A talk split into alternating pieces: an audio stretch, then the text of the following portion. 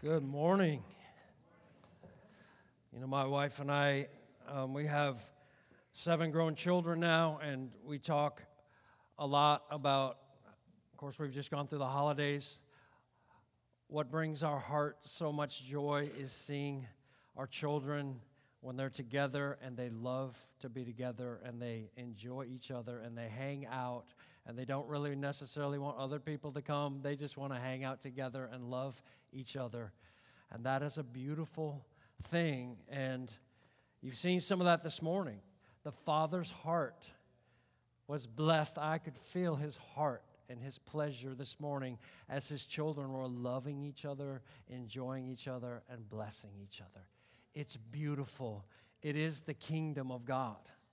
And um, the Lord loves it. So thank you for participating. All of you who haven't yet, we're going to call you into some of that today. We're going after covenant community in this body. If you've been here any time at all, you know that. Why are we doing that? Because we believe that's what the Lord wants. Jesus said clearly in His Word that's what He wants. He created us to be that and to do that. Um, these last couple weeks, as I've been praying, as you know, there's lots of stuff going on, swirling around. And I just keep getting this picture in my heart, and I just want to put it out there to you. You know, in a basketball game, when a guy's getting ready to shoot the foul shot, what is the opposing team doing behind the backboard? Right? That's what we're going to. We've got a goal that we're going for. And in this body, we're going to go for that goal because that's what the Lord wants. And we're not going to let the distraction make us fearful, make us upset, fill us with angst and any of that stuff. We're going to keep going, setting our face like a flint to give Jesus what he wants in our life and in this community.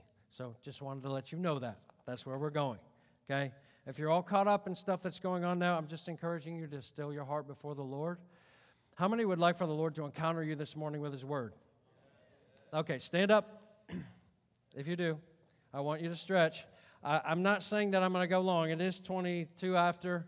You know how I usually go long. Uh, I might split it in half today. We'll see how merciful the Lord is. but if you would like the Lord to encounter you with His word this morning, I want you to lift your hands and say, Come. So let's just ask Him, Come, Holy Spirit. You are our life. You are the teacher of the church. You are the one who makes Jesus real and manifests him in our heart and in our midst. And we're asking you to do that right now. So we reach out. We say, Come, Holy Spirit. I pray that you would impart your word, that you would plant the living seeds of eternity inside of hearts throughout this building and throughout the live stream. Lord, plant living seeds of eternity that will not come back void, but will change and transform perspectives, change mindsets, and transform hearts. In Jesus' name, amen.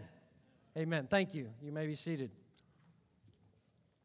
title of my message this morning is Covenant community culture. Three C's covenant community culture. What do we mean when we talk about covenant community? What does that culture look like? That's what we're going to talk about today. We'll start down that road at least, and we'll see how far we get. Um, culture is fascinating to me. I haven't traveled much abroad. In fact, I never had my passport until my oldest daughter was getting married in the Dominican Republic and um, we went there. But I have lived in seven different states in my life, and I find the cultural nuances, even within the same country, to be fascinating.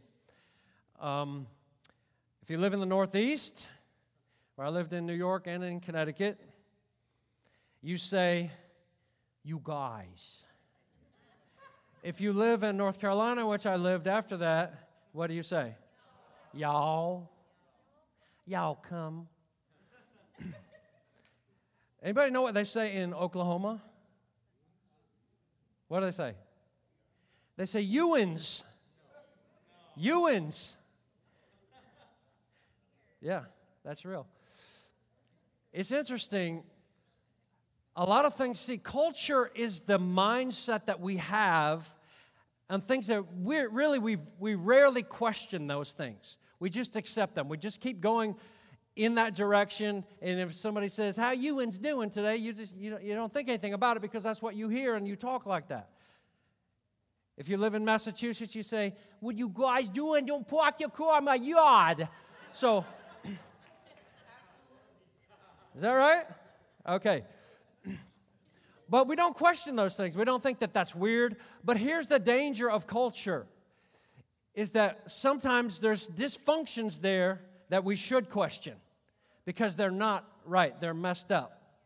So, my first, this is actually my second time in the Dominican Republic. This was actually for the wedding itself when we went down there, and we just went down last August to go for another wedding of our son who got married in the Dominican Republic as well.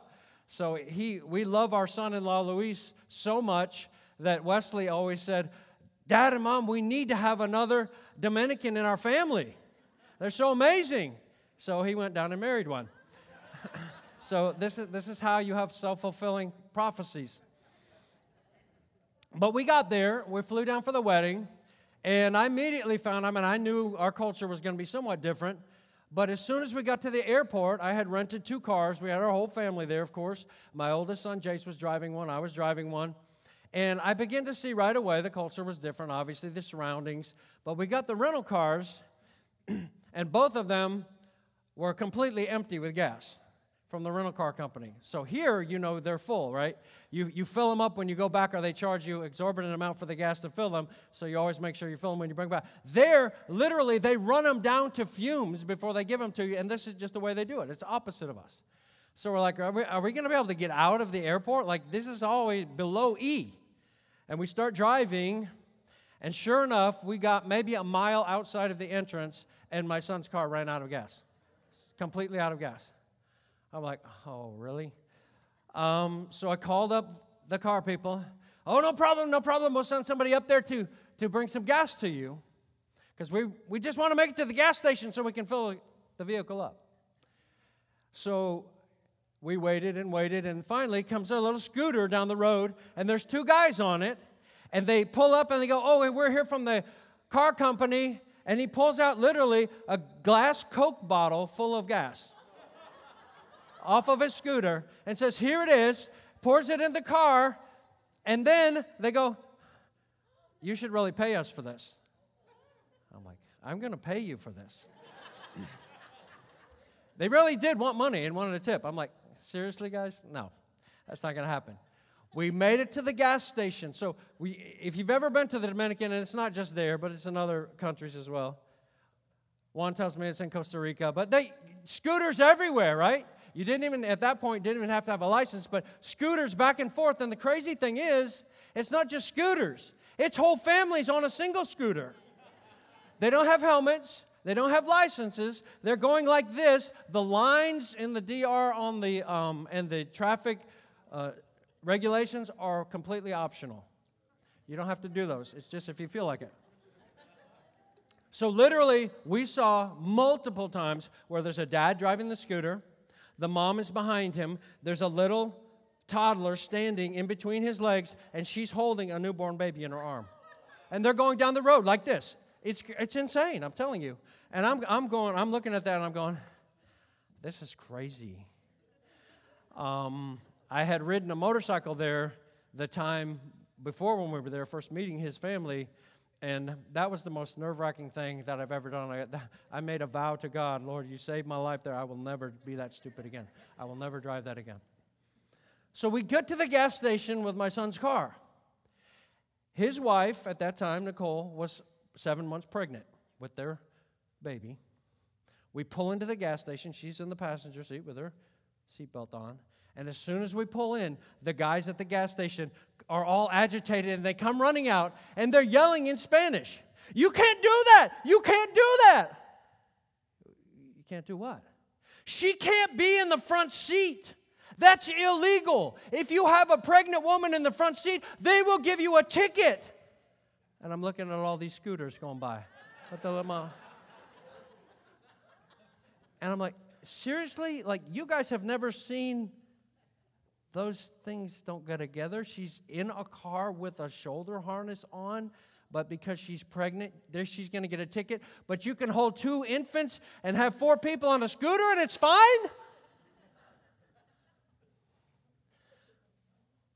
Culture. Everybody accepts it. Nobody questions it. This is just why we do it. One of the things that we need to do if we're going to have God's culture in our community is to fish out the things that we have always accepted and never questioned, but that He doesn't like. So let's go there just a little bit. Let me give you a definition of culture moving forward. Culture is a way of thinking, behaving, or working that exists in a place or organization. It involves mindsets, assumptions, and values that we hold in common and reinforce over and over again in many different ways. That's what culture is. We have church culture. One of, the, one of our jobs, I believe, in the Western world is we need to blow up some of that culture and we need to change it so that it aligns with what the Father said the culture is supposed to be. Okay? So, so let's go there just a little bit. Um, John chapter 17 is where I'd like to start.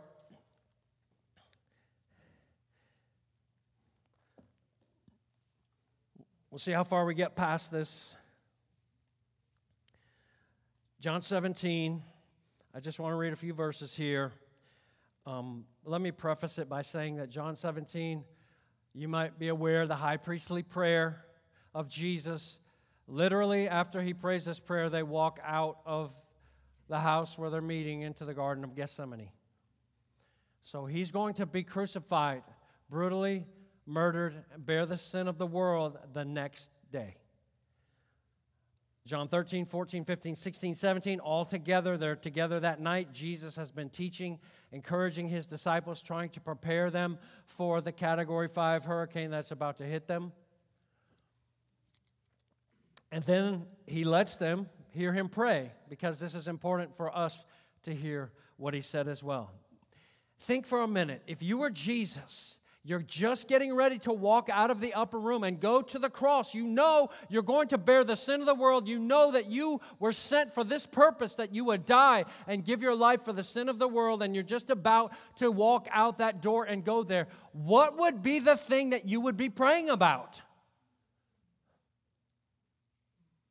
Ever ponder that? This passage, to be honest with you, I've, I've been a student in the Bible for a little while now very seriously. And there's passages in the Bible that still shock and awe me. And I still try to wrap my brain around them. This is one of them, be honest with you. So, what is Jesus praying for right before he's getting ready to walk out and go to the cross? Verse 20 to 23, let's read those. And I want to make some observations that maybe you haven't picked up because a lot of times you know how we do with Scripture. We just read through it and then it doesn't really register. Anybody? Okay, so, so let's just think through this just for a minute. Verse 20 to 23, let's read it. I do not ask on behalf of these alone, but for those also who believe in me through their word. Can you say that's me? That's you, and that's me. We've believed on Jesus through the word of the apostles as it's passed down through history, right? So he's praying for us here that they may all be one. Even as you, Father, are in me, and I in you, that they may be also in us, so that the world may believe that you sent me. 22 the glory which you have given me, the Father to the Son, I have given to them. Why, Jesus? So that they'll have awesome revival meetings. Come on. Oh, so that they will be one. Just as we, Father and Son, are one. I in them, and you in me, that they may be perfected in unity, so that, says it a second time, so that the world may know that you sent me and loved them even as you have loved me. This is astonishing. This is astonishing. If it wasn't the Son of God who said this, I would not believe it. Nothing that my eyes have seen over my 40 plus years walking with Jesus confirm that this is what happens and this is the culture in the church.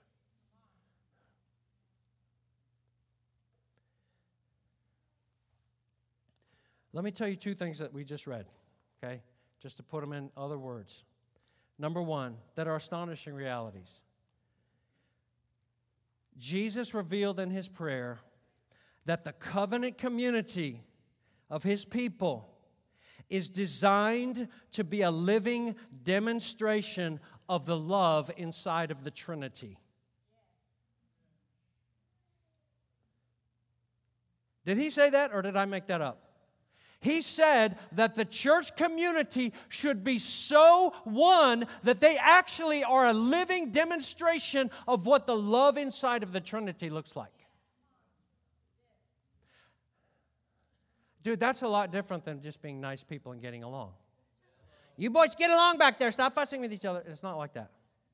There's something profoundly deep that Jesus is getting ready to go to the cross, and he's praying this because he knows this is one of the purposes for which he's getting ready to die. Not just to forgive people of their sins, as massive as that is, but he's going to create a community that is so different, that is so connected to God Himself, that they are a living demonstration of the oneness of the Father and the Son and the Holy Spirit in me and I and you and I and them and I. Dude, that is, that is astonishing. The second thing that he says, and he says it twice our ability as the people of God to reveal Jesus to the world is dependent on our oneness.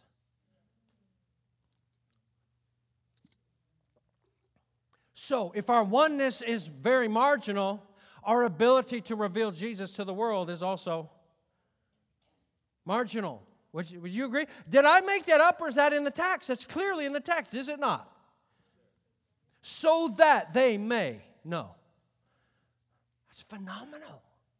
So, this is why covenant community matters. Not because it makes us feel affirmed or feel better and all those things happen inside of it, but it matters because God's eternal purposes are wrapped up in us being that. That's not optional stuff. I have not seen that in my life demonstrated only in small part.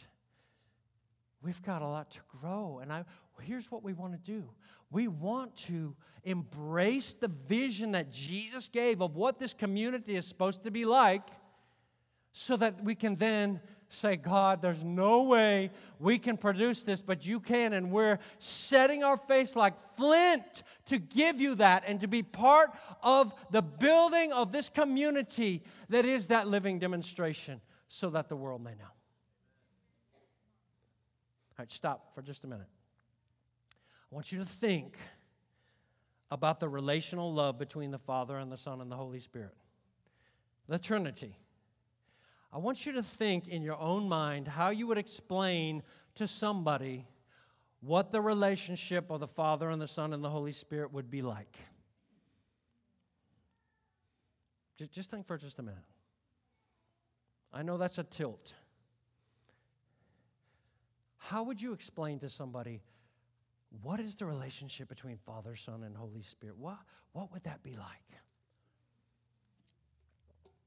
I want to give you um, an explanation from a Bible scholar, theologian named Scot McKnight. Here's how he describes the relationship in the Trinity before creation, and it's always the same. The Father and the Son and the Holy Spirit in an endless dance of endless love and surging joy and delightful play as they enjoy the depth of their love for one another. You ever thought thoughts like that? Think about the relationship of the Father, Son, and Holy Spirit. I'm going to read it again. The Father and the Son and the Holy Spirit in an endless dance of endless love and surging joy and delightful play as they enjoy the depth of their love for one another. I like the dance. Because you, you, have to be a participant in a dance. You can't be a spectator or you're not in the dance.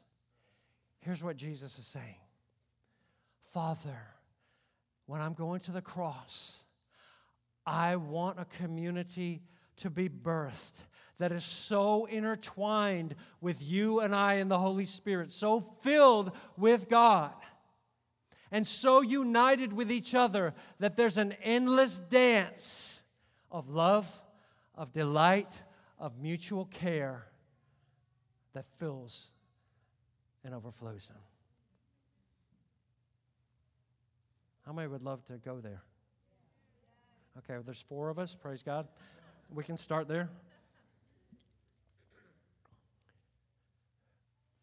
This is what he calls us into. If there's an altar call today, it's going to be an altar call that you probably haven't ever experienced before in a Pentecostal church, and that is to come and dance. Enter into the dance. He wants us to be part of the dance.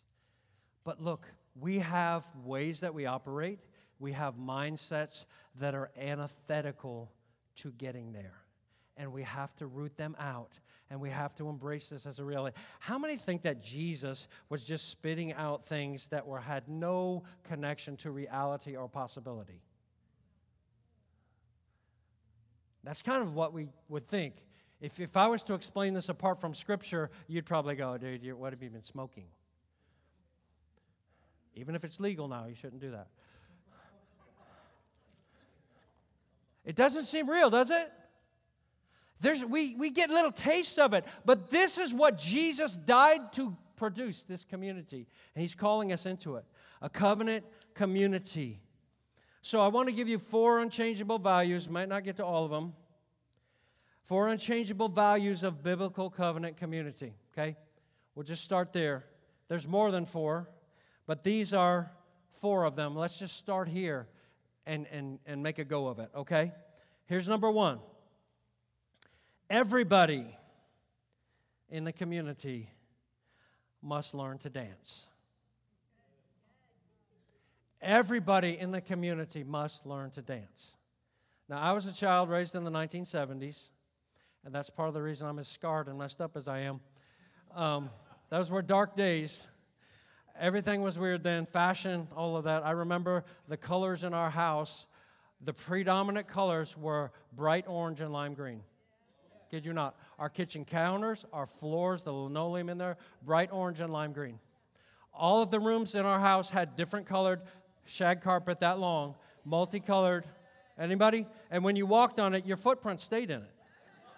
We had a big chair that had a throw on it, and it literally looked like it was plastic, but it looked like gorilla skin. It was totally jet black, and when you sat on it, it prickled you because it was like nylon, but it was the hair was that long on it.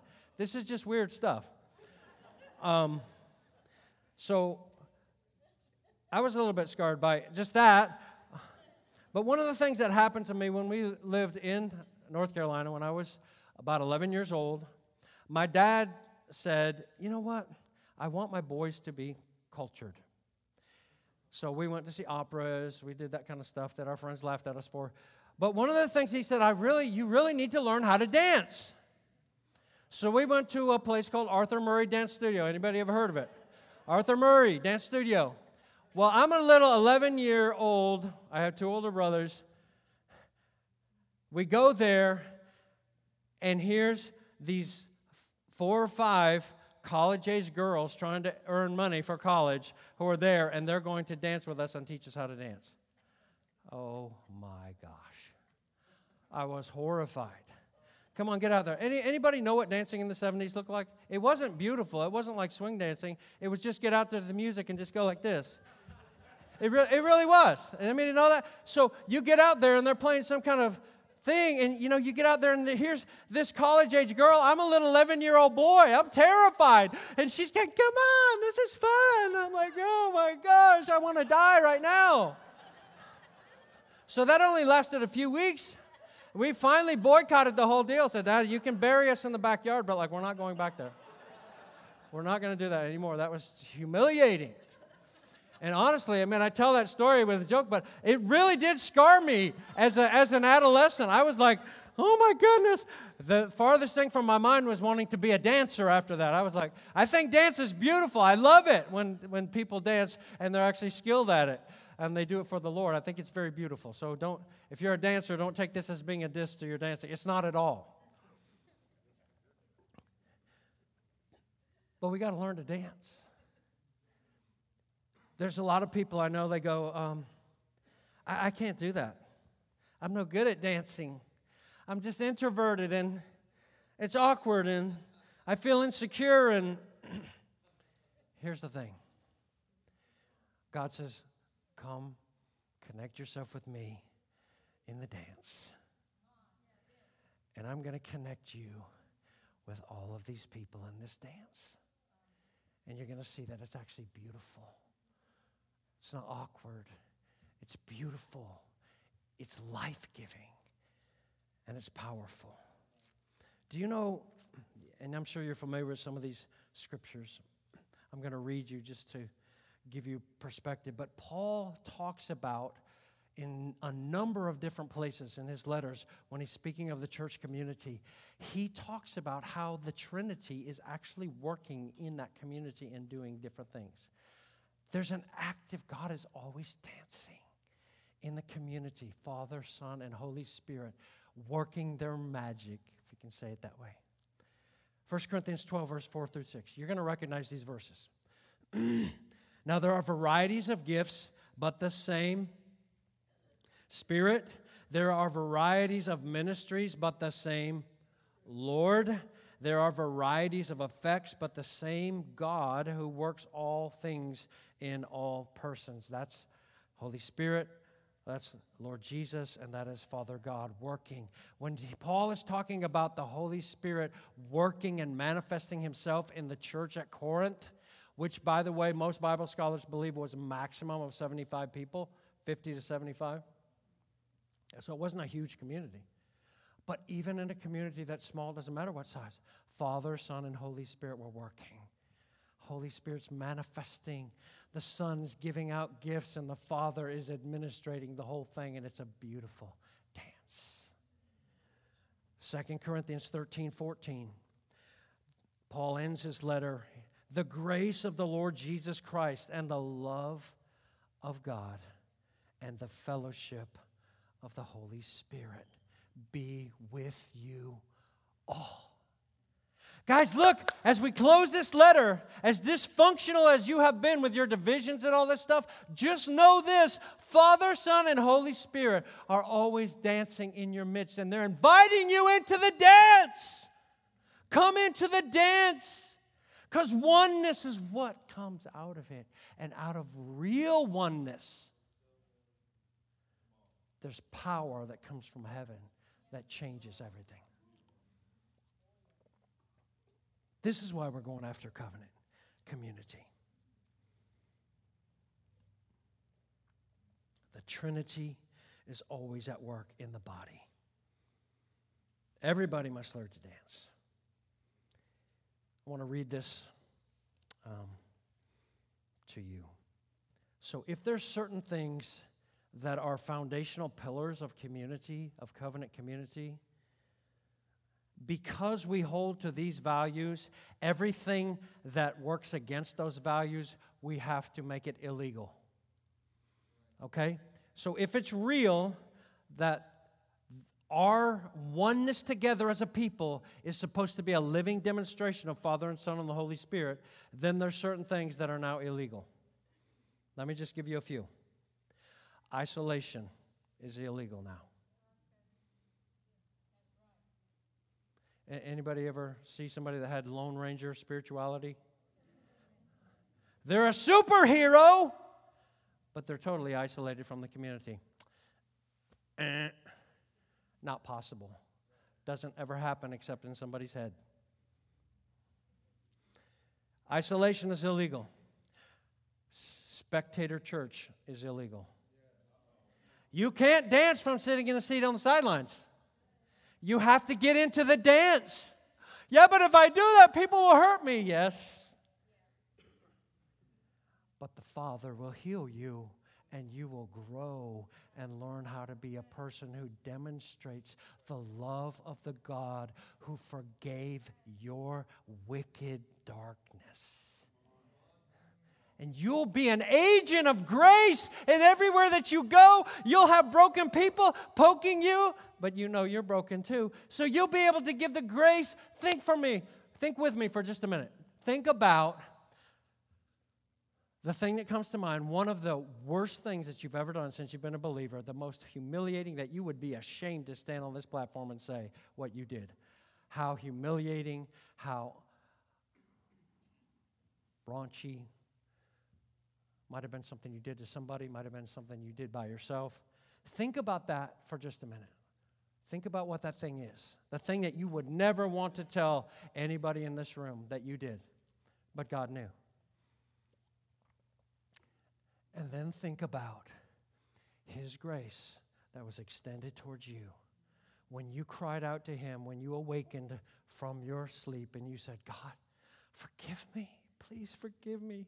Let the blood of Jesus wash me. Lord, I'm unclean. Wash me.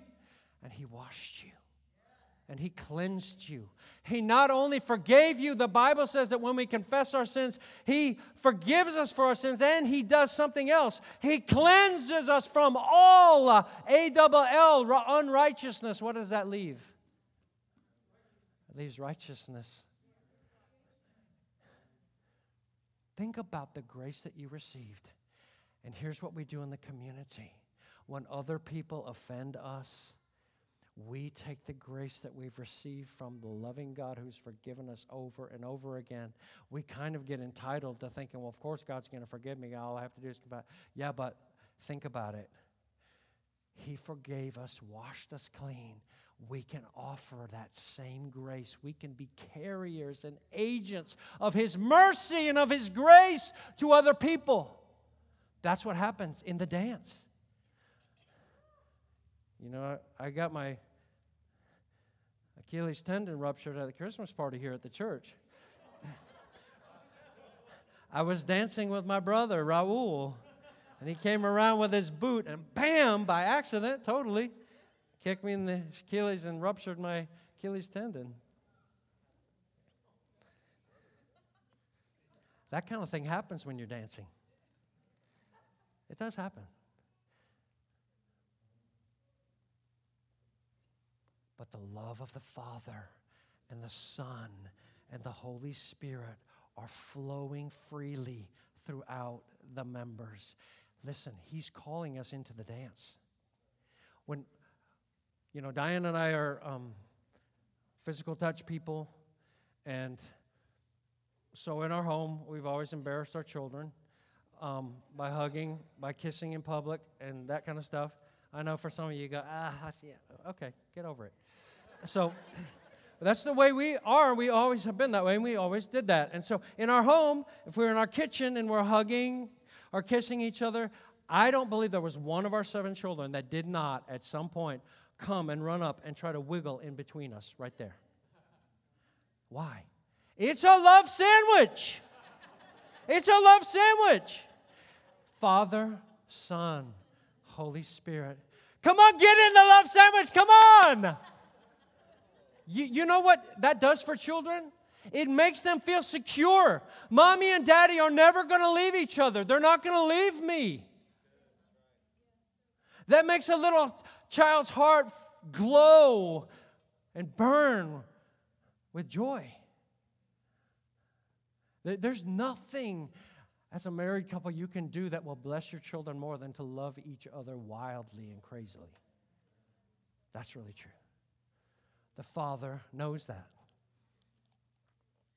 Come into the dance. He's inviting us. Isolation is illegal, spectator church is illegal. Persistent shallowness in relationships is illegal. I said persistent shallowness. You, you can't be deep with everybody, right? We're finite. But what we can do is be moving in a direction with as many members as we possibly can to join, to be close to them. That's illegal now. Being okay with being shallow is not okay. Number four, I mentioned Lone Ranger spirituality is illegal. I've known people through Bible college. I went to two different Bible colleges, and there's a lot of them there, and I might have been one at some point. I don't know. We think we're just going to get everything that we need from God on our own in our own prayer closet, and that's a lie. You know why? I know it's a lie. He didn't create it to be that way. The body's built up as every joint supplies. And so the reality is, there's things that you need from God that you cannot get from your prayer closet.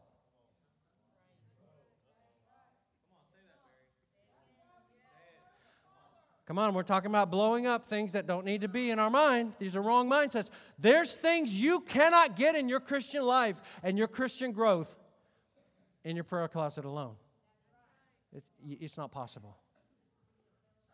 Why is it not possible? Not because God's not great enough, but because He doesn't want it to be that way. Because He knows if He doesn't press us into it, we're not going to get in the dance. We're going to sit back in the chair and go, No, God, I'm good. I'll, I'll, I'll just talk to you later. No, He's like, No, the body of Christ is beautiful and powerful. Can I just read you a quote from Mark Katz? How are we doing on time? Is everybody's bottom all right right now? okay. That was probably awkward way to ask that, but uh, it's already out now. Um, the body of Christ, here's a quote from Katz, so good. The body of Christ is an eternal masterpiece. Hear me. We think of the church as being broken, dysfunctional, terrible, wounding. How many people have you heard that told you, oh, I've never had church wounds, it's probably very few. Because most of them, if you have an altar call for church hurt, then it gets like a herd of elephants that come up here.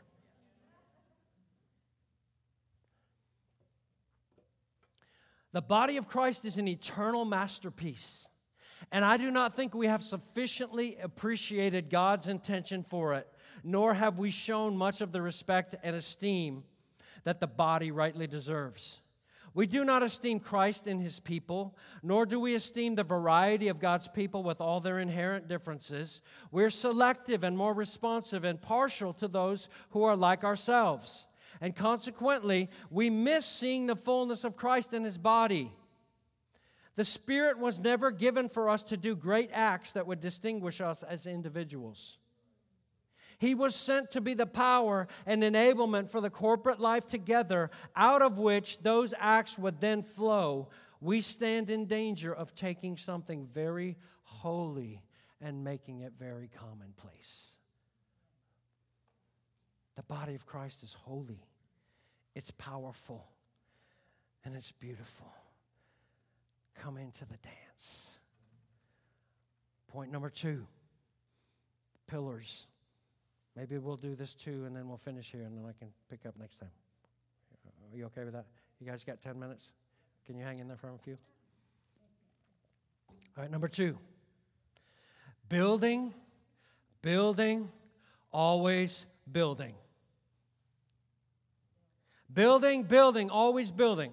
Ephesians chapter 4, verse 16. Brandon touched on it when he spoke but let's just touch on it again because this is one of Paul's favorite words when he's talking about the Christian community is building.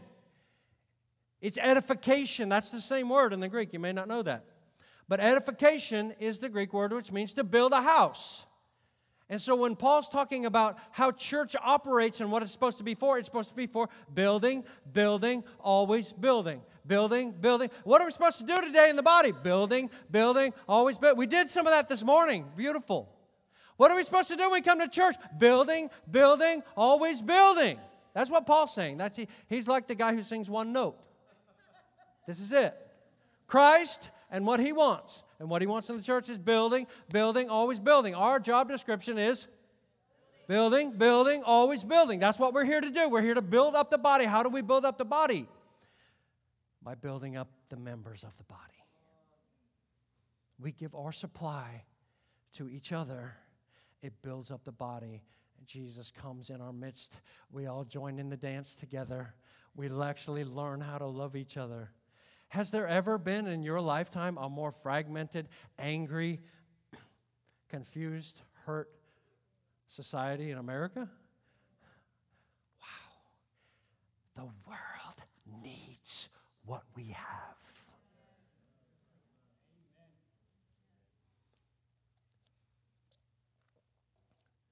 Ephesians 4:16 From whom Jesus the whole body being fitted and held together by that which every joint supplies according to the proper working of each individual part causes the growth of the body for the building up of itself in love building building always building since building is an unchangeable value then we have to get rid of the things that are illegal. Let me read you a couple more verses here. Romans 14, 19 says this So then, we pursue the things which make for peace and the building up of one another. That's what we seek. Romans 15, 2. Each of us is to please his neighbor for his good. That's counterintuitive to his edification. That means building, building, always building. So we're looking for an opportunity. Here's what you know I'm going to tell you the given every time you gather together. The given is that God has a project for you to build when you come. The unknown is who is that person? So you have to go to find out. But you know what you're going to do when you get there.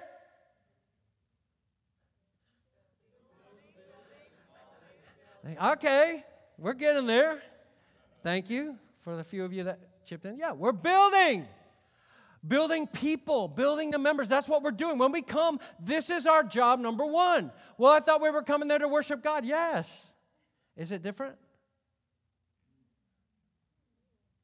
Or is it an extension? If you come to the altar to bring your gift to God and you remember there that your brother has something against you, leave your gift at the altar, worship. Go to him, reconcile with your brother, then come back and offer your offering. Why? Because your worship is disconnected when you're disconnected from your brother. Come on, am I preaching? No, I'm telling you the truth. Building, building, always building. All right? So, since building is an unchangeable value in the covenant community, then at least these two things are illegal passivity. You can't just sit back and go, oh, there's that broken person. Oh, Brother Brandon, there's somebody over there and they just need. Okay, you saw it with your eyes, and your assignment when you came was building, building, always building. Here's your opportunity. You know, lay your hands on people and pray for them. That's, that's the flat things on the end of your arm. You, you can lay your hands on people and pray for them and bless them. Building, but you can speak a word of life and encouragement. You can call out something in them. You can impart something to them. Oh, how about this? You can write them a check. You can take out your wallet and you can say, Honey, how much is your electric bill?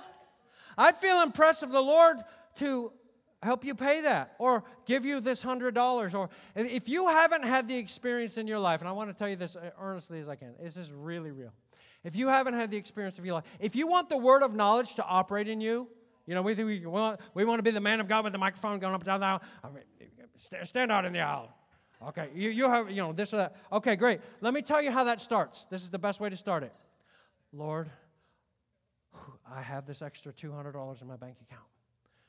Who do you want me to build with that? It's not as spectacular, and you probably can't put it in your newsletter. But you're doing something eternal and you're building the kingdom in the body of Christ. I want to tell you something. People that you've blessed throughout your life, there's a bond that happens spiritually. I know this to be true because I've seen it over and over again. We had a friend who his business was horse training. He got in an accident. He was great at doing horses. He, he shoot him, he did all this stuff, but he, he, got, he was riding, and something happened. His head hit the, the branch on the tree, broke his back, and he was in bad shape and out of work for a long time. You know what the Lord said to me? you're going to write them a check. Not for $50, but for $5,000. Okay, I'm, I'm not, look, everything that we have is from the Lord. I'm using this as an example. This is true and real. This happened probably 20 years ago, maybe. That couple, whenever we see them, there is a bond of the Spirit. Look, it's not I didn't buy anything. This is just fellowship. This is what the Bible calls fellowship. You're sharing the life that you have and the supply that you have with somebody else to build them up. Every time we see each other, it's like we've been long lost friends. Man, how are you doing? Oh, doing really good, you know. Everything's going great. There's a bond in the spirit. If you want to become close to people, I'm going to tell you, you need to look at how you can build them up and look at how you can give to them. That creates a bond in them for you, a love, and love is action.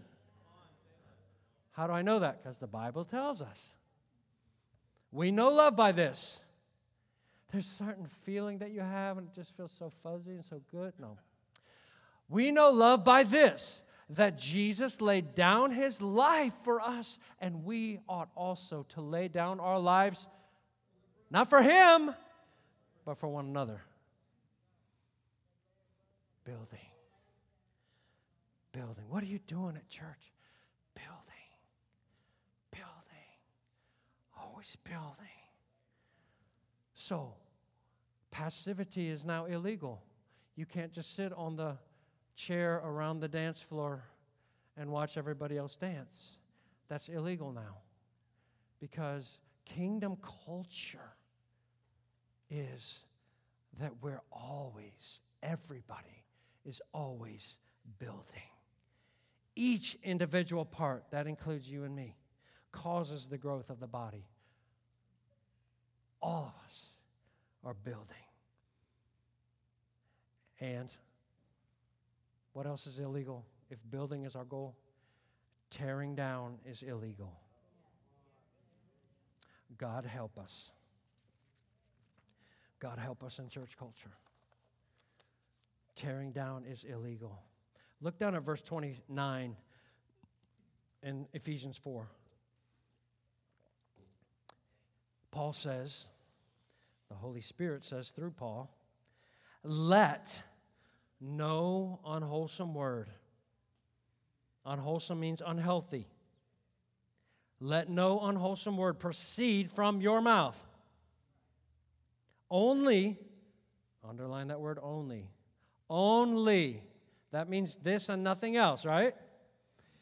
Only such a word as is good for edification, building building, always building according to the need of the moment so that it will give grace to those who hear.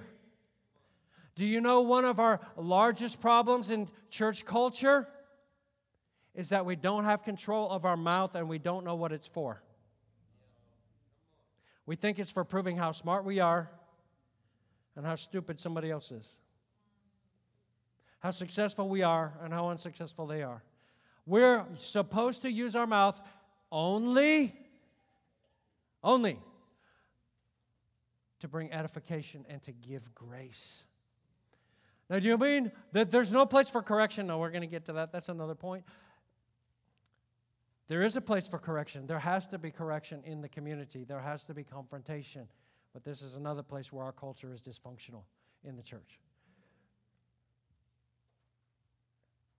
We cannot speak words that tear down.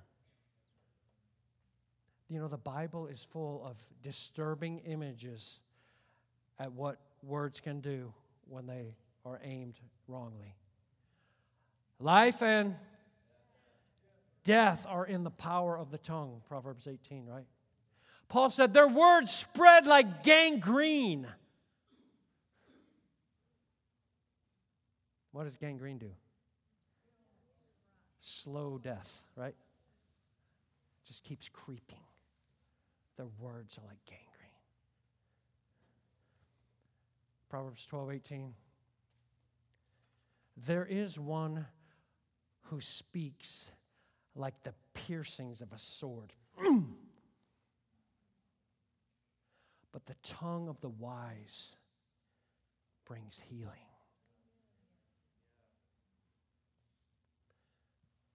Proverbs 15, 28. You can take some. There's, they're all through there. The Lord says that the wicked, the mouth of the wicked, pours out. Really, the Hebrew word that means to belch. It's a pretty ugly word. Belches out evil. There's that belching.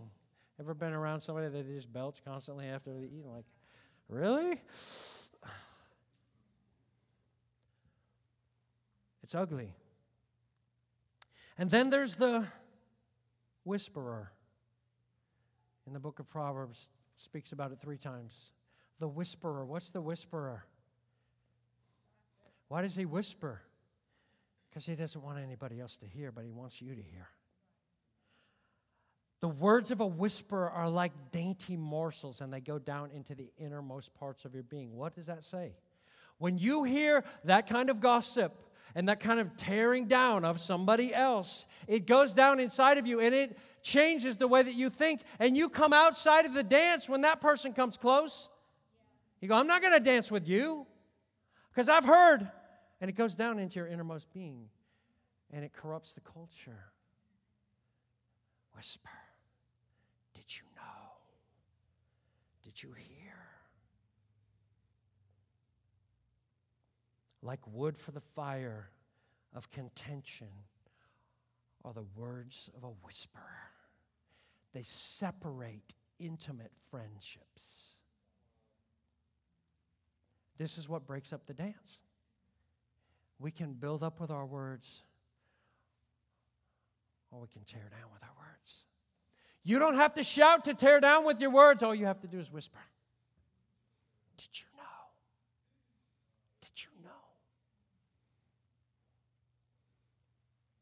evil.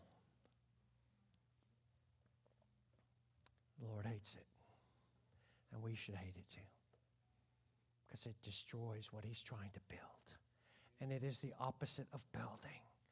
How many in this room, and I know you can all testify and raise your hand, have received an encouraging word from somebody and your heart lifted and you were strengthened? And how many in this room have heard what somebody else said about you and you felt crushed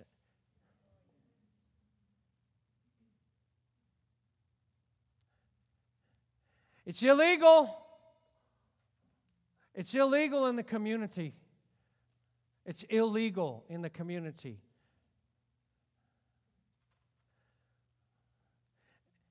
And we have to hate it the way the Lord hates it.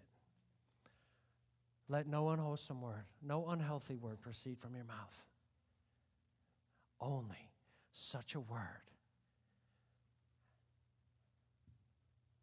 as brings edification according to the need of the moment and gives grace to the hearer. So, whenever we say something, we need to ask the question Is what I just said going to give grace to the hearer? I'm not quite as good at it as Derek as far as making awkward things happen. Um, but I have done it a few times. And in the early days of Heart of the Father, we were gathered together, and it was a married group. And the, you know, like often happens, the ladies are getting together and talking, fellowship and catching up, and the guys are standing there in their circle and talking. And so the circle that I was standing in, guys, and they started talking and saying, hey, um, just started talking about, yeah, man, my wife, she goes out and she thinks, you know, there's a money tree in her head. She just spends money on everything that she wants and just this kind of stuff and just this kind of stuff like that. And so I stopped and said, hey, um, can I ask you a question? Like, why would you want to devalue and tear down the greatest gift that God has given you in this life? Like, why would you want to do that? That was crickets on steroids. but I will tell you what happened. Nobody does that around me anymore. so I've stopped the spread of the gangrene in a little way. You, you know what will help if somebody came to you and said, Did you know? Stop right there, take their hand, and say, Let's pray for them right now. Lord, would you bless them? Would you help them? I've been stupider than that a hundred times in my life. Would you just extend your grace to them and would you draw them back? And, and let's think together how can we help them? How can we be a blessing to them? How things would change. We interrupt the dance a thousand times a week and we don't even think about it. The Father, Son, and Holy Spirit are like, we're creating this culture where my love flows freely and oneness is going to be a reality, and we keep chopping at it with a hatchet. He goes, Stop that. Don't do that.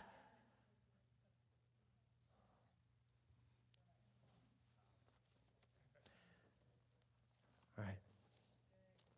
We'll save the rest of the points. Can I just ask you to stand with me? Let's just stand together right now.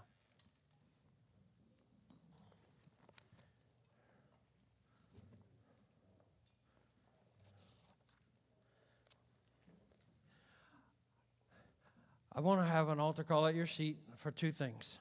One, I want to enlist you in the dance. I want you to lay down all your excuses for why you can't and why you don't, why you don't engage in covenant community. And, and, and the reality is, if this isn't the body the Lord has called you to, we want you to find that body because the body of Christ depends on you being where you're supposed to be. You, you hear what I'm saying? We're not trying to manipulate or control anybody. We're not trying to build the numbers here. We're trying to build the body of Christ. And so I'm saying, if you believe that the Lord has called you here, I'm asking you to begin. I know it's terrifying at the beginning to get out there where everybody knows what they're doing in the dance, or at least they think. I'm asking you to sign up in your heart. I want you to take seriously what Jesus said in John 17 and what his heart's desire and prayer is. And I want you to sign up for the dance. And go, well, I'm not going to do that because I've been hurt. I've been hurt in those relationships. I've tried that before and they've stabbed me in the back. I get it. It's not an excuse. Is that what you're going to tell Jesus on Judgment Day? Lord, I know I disobeyed you my whole life, but I had a good reason. Somehow I don't think that's going to fly on Judgment Day. I don't, I don't, I don't want to be in that position. Lord, I, you know, I know I totally disobeyed you, but like I have a good reason. No, you don't. Because His grace overcomes every reason that you put on the table. He goes, My grace is greater than that. I died. I bore the sin of the world. I bore your sin as well as theirs. No, I can do anything. You, you just need to get in the you need to get in the love sandwich. Come on, you do. You need to get in the love sandwich. So I want you to sign up in a deeper way. If you've already signed up in your heart, I'm not talking about on paper, I'm talking about in your heart. I want you to sign up. Say, Lord, yes, that's what I'm going to do. I'm going to be part of that dance. And if I get my foot stepped on or my Achilles tendon ruptured, we're going to keep dancing. No matter what, we're going to keep dancing. And I want you to, if need be, I want you to repent. I want you to repent in your heart for tearing down, for using your words to destroy. If you've been a whisperer, I want you to repent to the Lord if you haven't used your words rightly for what they were made for, to build up, I'm asking you to repent before the Lord and to change by His grace. I want you to become an agent of His grace. And I want us as a community to move forward. What we're trying to do, can you see what we're trying to do? We're trying to, to create mindsets that correspond to what Jesus wants. We have to think like He thinks and the stuff that He hates, we have to eject from our life. That's what I'm asking you to do. So let's pray. Father, I pray that you would convict every heart in this room, including mine, that you would give us greater grace to engage, to not to be afraid of being hurt, not to be afraid of what might happen and so we try to take the safe way, which is not safe.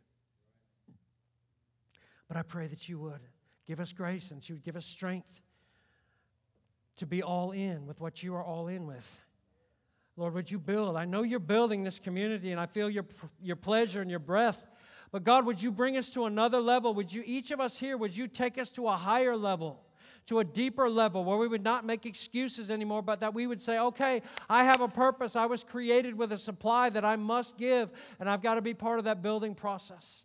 And I'm going to enter into that dance, and I'm not going to tear down. I'm going to build up, and I'm going to be part of the solution instead of part of the problem. Father, forgive us for cursing one another. Forgive us for tearing down with our words. Forgive us for not using our words for what you gave them for, which is to build up. I pray that you would change the atmosphere in the community. And I pray that you would make us agents of your grace in this place. That you would come and inhabit this place. And Father, what happened this morning, that you would multiply it 10,000 times. That every member would be ministering the life that they have to others. And the Holy Spirit and the Father and the Son would be out in this whole building dancing from one side to the other. And your presence would flow freely like a river. And we would be caught up into it. And you would have your way and do all the things that we've cried out to you for generations even to do. But yet we've hindered you from because we haven't allowed ourselves to be part of creating that atmosphere.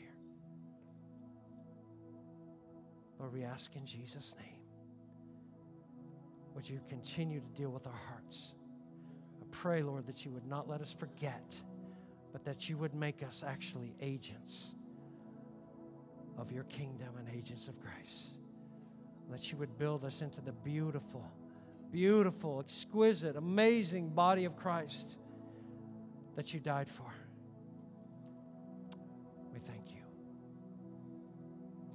Jesus' name. If you agree with that prayer, you say amen. All right, praise God. All right, you guys, bless you. Thank you for being patient, hanging in there. Hope you have a great day and a great week. Start dancing. Praise God.